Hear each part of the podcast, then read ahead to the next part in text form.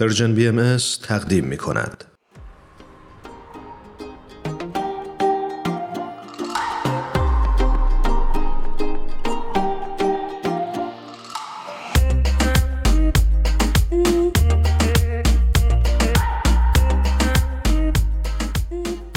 شنونده های خوبمون، مهمان ویژمون رو روی خط داریم. بسیار خوشحالیم از این که در خدمتشون هستیم. آقای اشکان عنایتی رو روی خط داریم و بعد از مدت‌ها امکانش برای ما فراهم شد که در خدمتشون باشیم.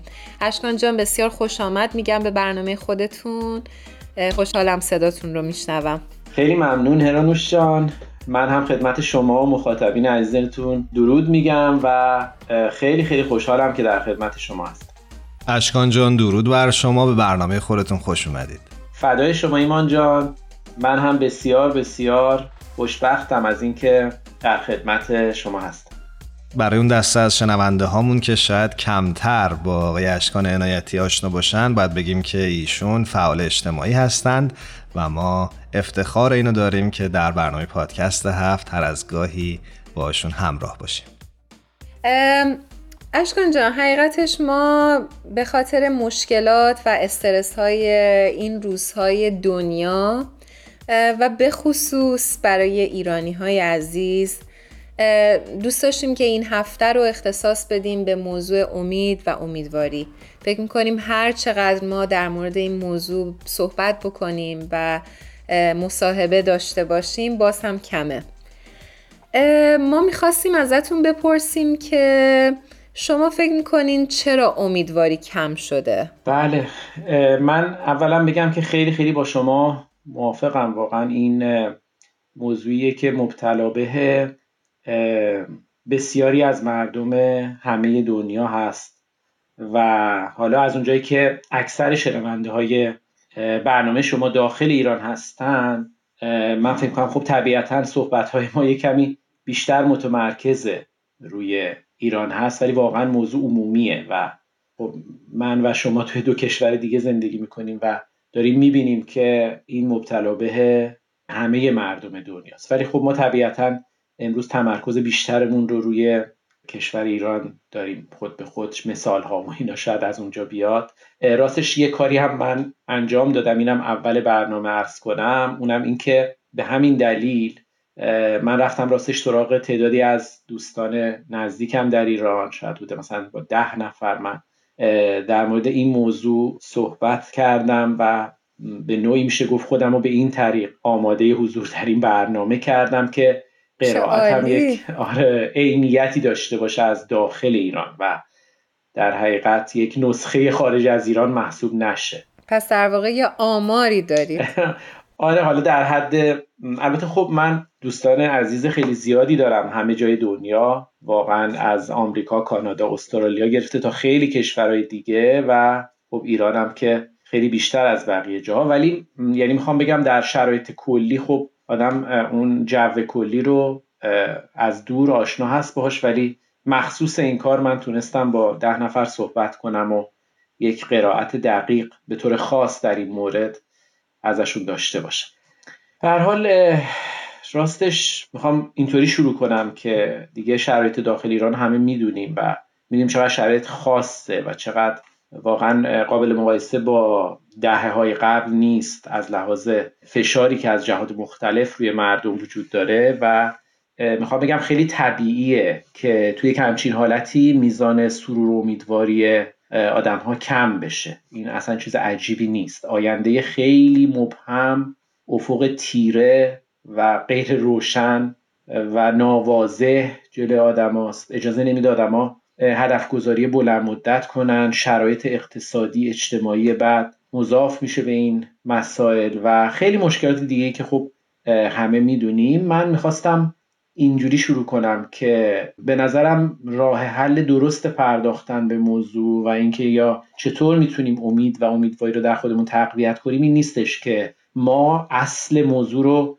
انکار کنیم یا ندید بگیریمش و بگیم نه خب مثلا بقیه جای دنیا هم همینه یا بقیه شرایط مردم، مثلا شرایط بقیه مردم هم همینه. فکر نمی کنم که این کمکی بکنه و حتی راستش رو بخواید من فکر میکنم یکم اوضاع رو سخت‌تر هم بکنه که شما به کسی که حالا احساس می‌کنی، حالا کس دیگه یا حتی خودت احساس می‌کنی که یه کمی شاید انرژیش کم شده تو اون دوران پایین سینوس زندگیشه، مثلا بخوای یک همچین نصایحی رو بکنی. و به نظرم قدم اول اینه که واقعا باید پذیرفت که شرایط سخت، مشکلات زیاده و اوضاع خاصه و اینو باید در قدم اول بپذیریم. به نظر من کاملا اون همدلیه به نظر من باید باشه. دقیقا. خب ولی حالا از اون ورم خب یه خبر خوب اینه که تو همین شرایط توی همه جای دنیا، حالا میگم ما به طور خاص داریم راجع به ایران میگیم، ولی همه جای دنیا یک تعدادی هستن، یک افرادی هستن که تو همین شرایط هم تونستن زندگی خیلی امیدوارانه و همراه با سرور داشته باشن. من فکر کنم ما میتونیم یکم کنار هم بگذاریم خصوصیات مشترک این افراد رو و یکم یاد بگیریم که این دوستان چطور تونستن زندگی امیدوارانه داشته باشن. اشکان جان، این افرادی که بهشون اشاره کردین از دیدگاه شما داره چه خصیصه ها و ویژگی هایی هستن؟ بله دقیقاً.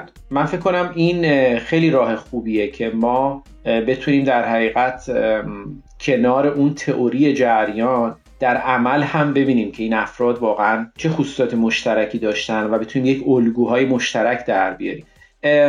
تا جایی که من میفهمم اینه که این افراد اون منبع اصلی سرور و امیدواریشون از درون خودشون میاد. یعنی درسته که منابع دیگه و عوامل بیرونی دیگه هم هست که در ما سرور ایجاد میکنه و نباید اونا رو انکار کرد یا حتی شأنشون و اهمیتشون رو کم انگاشت، برای اینکه منبع اصلی سرور اونها باشن یا منبع اصلی سرور یه چیزایی در درون خود ما باشه، من فکر کنم خیلی فرق میکنه.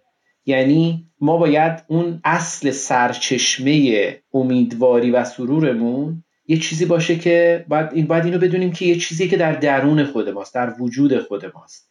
میدونید مثلا ریشه یک درخت، مثل شالوده یک ساختمانه. شما تو یک ساختمان مثلا ممکنه دیوار خیلی محکمی داری، سقف خیلی عالی داری، ولی اگه این شالوده نباشه اون دیوار و سقف هم کار کرده خودشون از دست میدن و حتی برعکس. یعنی اگه اون شالوده و پای محکم نباشه اصلا شاید اون دیوار و سقف رو سرت خراب شن، یعنی نه تنها کمک نکنن آره ممکنه حتی ضرر بزنن. درنچه اون شالوده رو که درون خود ماست اول باید اونو درست کرد و اون که درست باشه به قول معروف چیزای دیگه هم میان کمک، چیزای دیگه تأثیر خودشونو میذارن. ولی اون درست نباشه شما هر چی رو میخواین بقیه داستانا رو درست کنی اون اتفاق نمیفته. واقعا میدونید مثل خونه‌ای که پایش محکم نیست همش میلرزه، میدونید غیر قابل اعتماده، غیر پایداره. دقیقاً. به نکته جالبی اشکان جان اشاره کردین که باید این امید و اون سرور باید درونی باشه. حالا اینجا برام سوال پیش میاد که چی باعث میشه که اصلا این امید و امیدواری پایدار بشه؟ بله، به طور طبیعی واقعا به اینجا میرسیم که خب حالا چه کار باید کرد و من فکر کنم اگه حالا قبول کردیم که امید و سرور حقیقی از درون ما میاد، پس خب اون چیزایی هم که باعث تقویت یا ایجاد حتی این امید و سرور میشن باید از جنس درون ما باشن، جنس اونا باید با جنس درون ما بخوره. راستش من اصلا اصولا اینطوری فکر میکنم که سرور یا امیدواری اینا اصلا از حالتهای طبیعی وجود انسان هاست.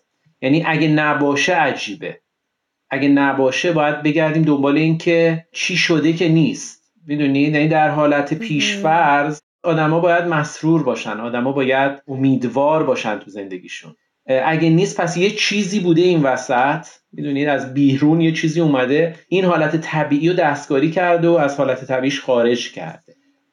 من فکر میکنم اولین یا به حالا نظر من مهمترین چیزی که از جنس درون و از جنس طبیعت ما هست این حالت اطمینان و اعتمادیه که هر کدوم از ما با خالق خودمون داریم.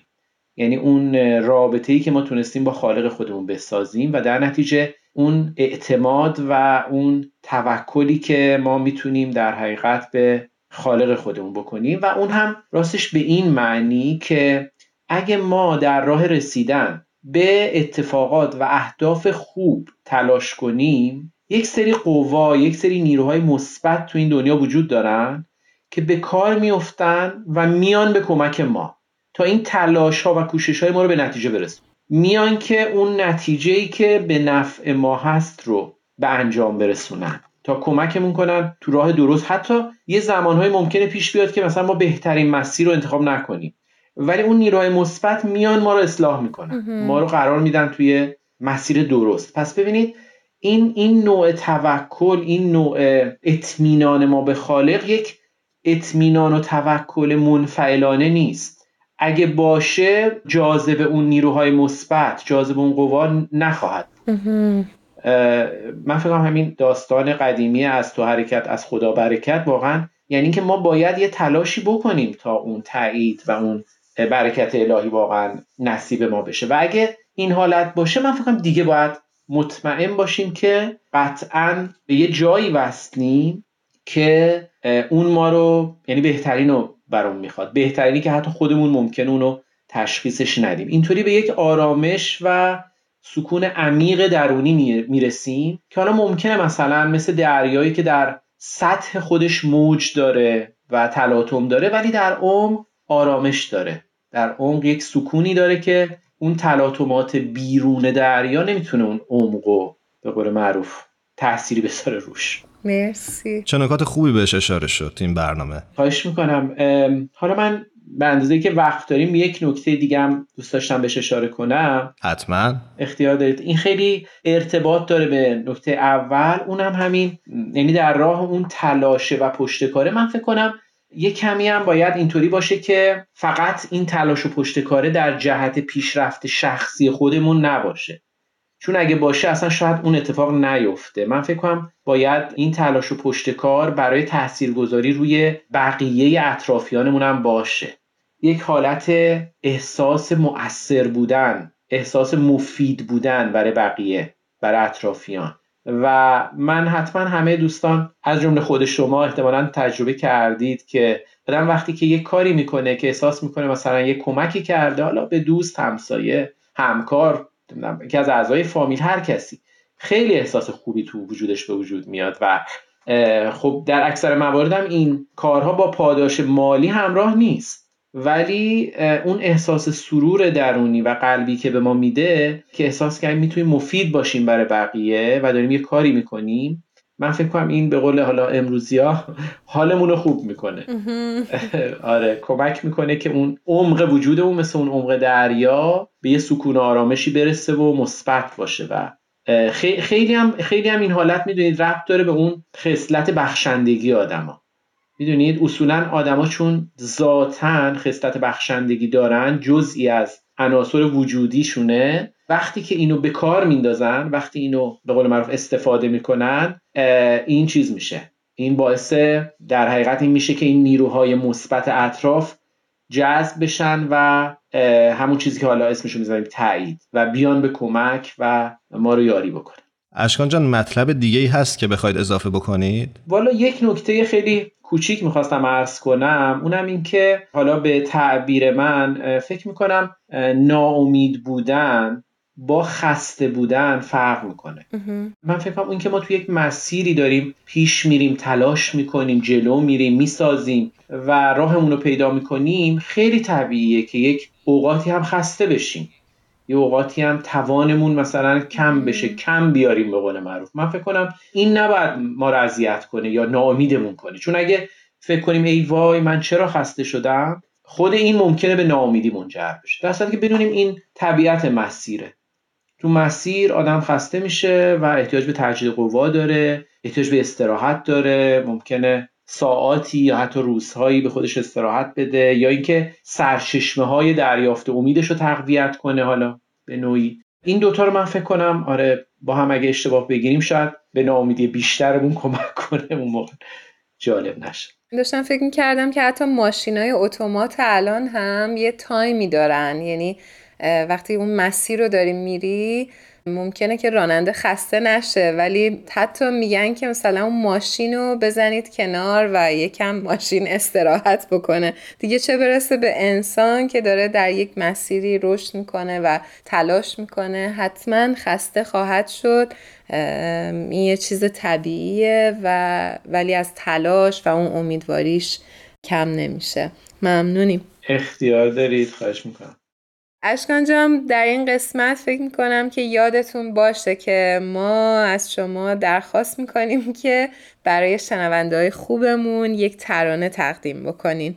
امروز برای ما چه ترانه‌ای دارید؟ والا راستشو بگم البته که خب میدونستم از قبل، ولی تو این لحظه یادم نبود.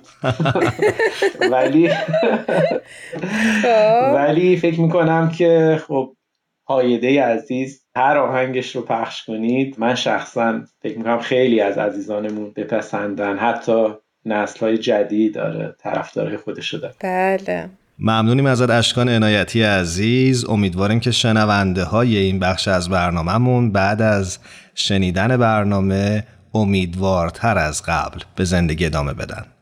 قبل از اینکه بریم ترانه رو بشنویم ازت خداحافظی میکنم. قربان شما، خدا نگهدار. خدا نگهدارتون. خداحافظ.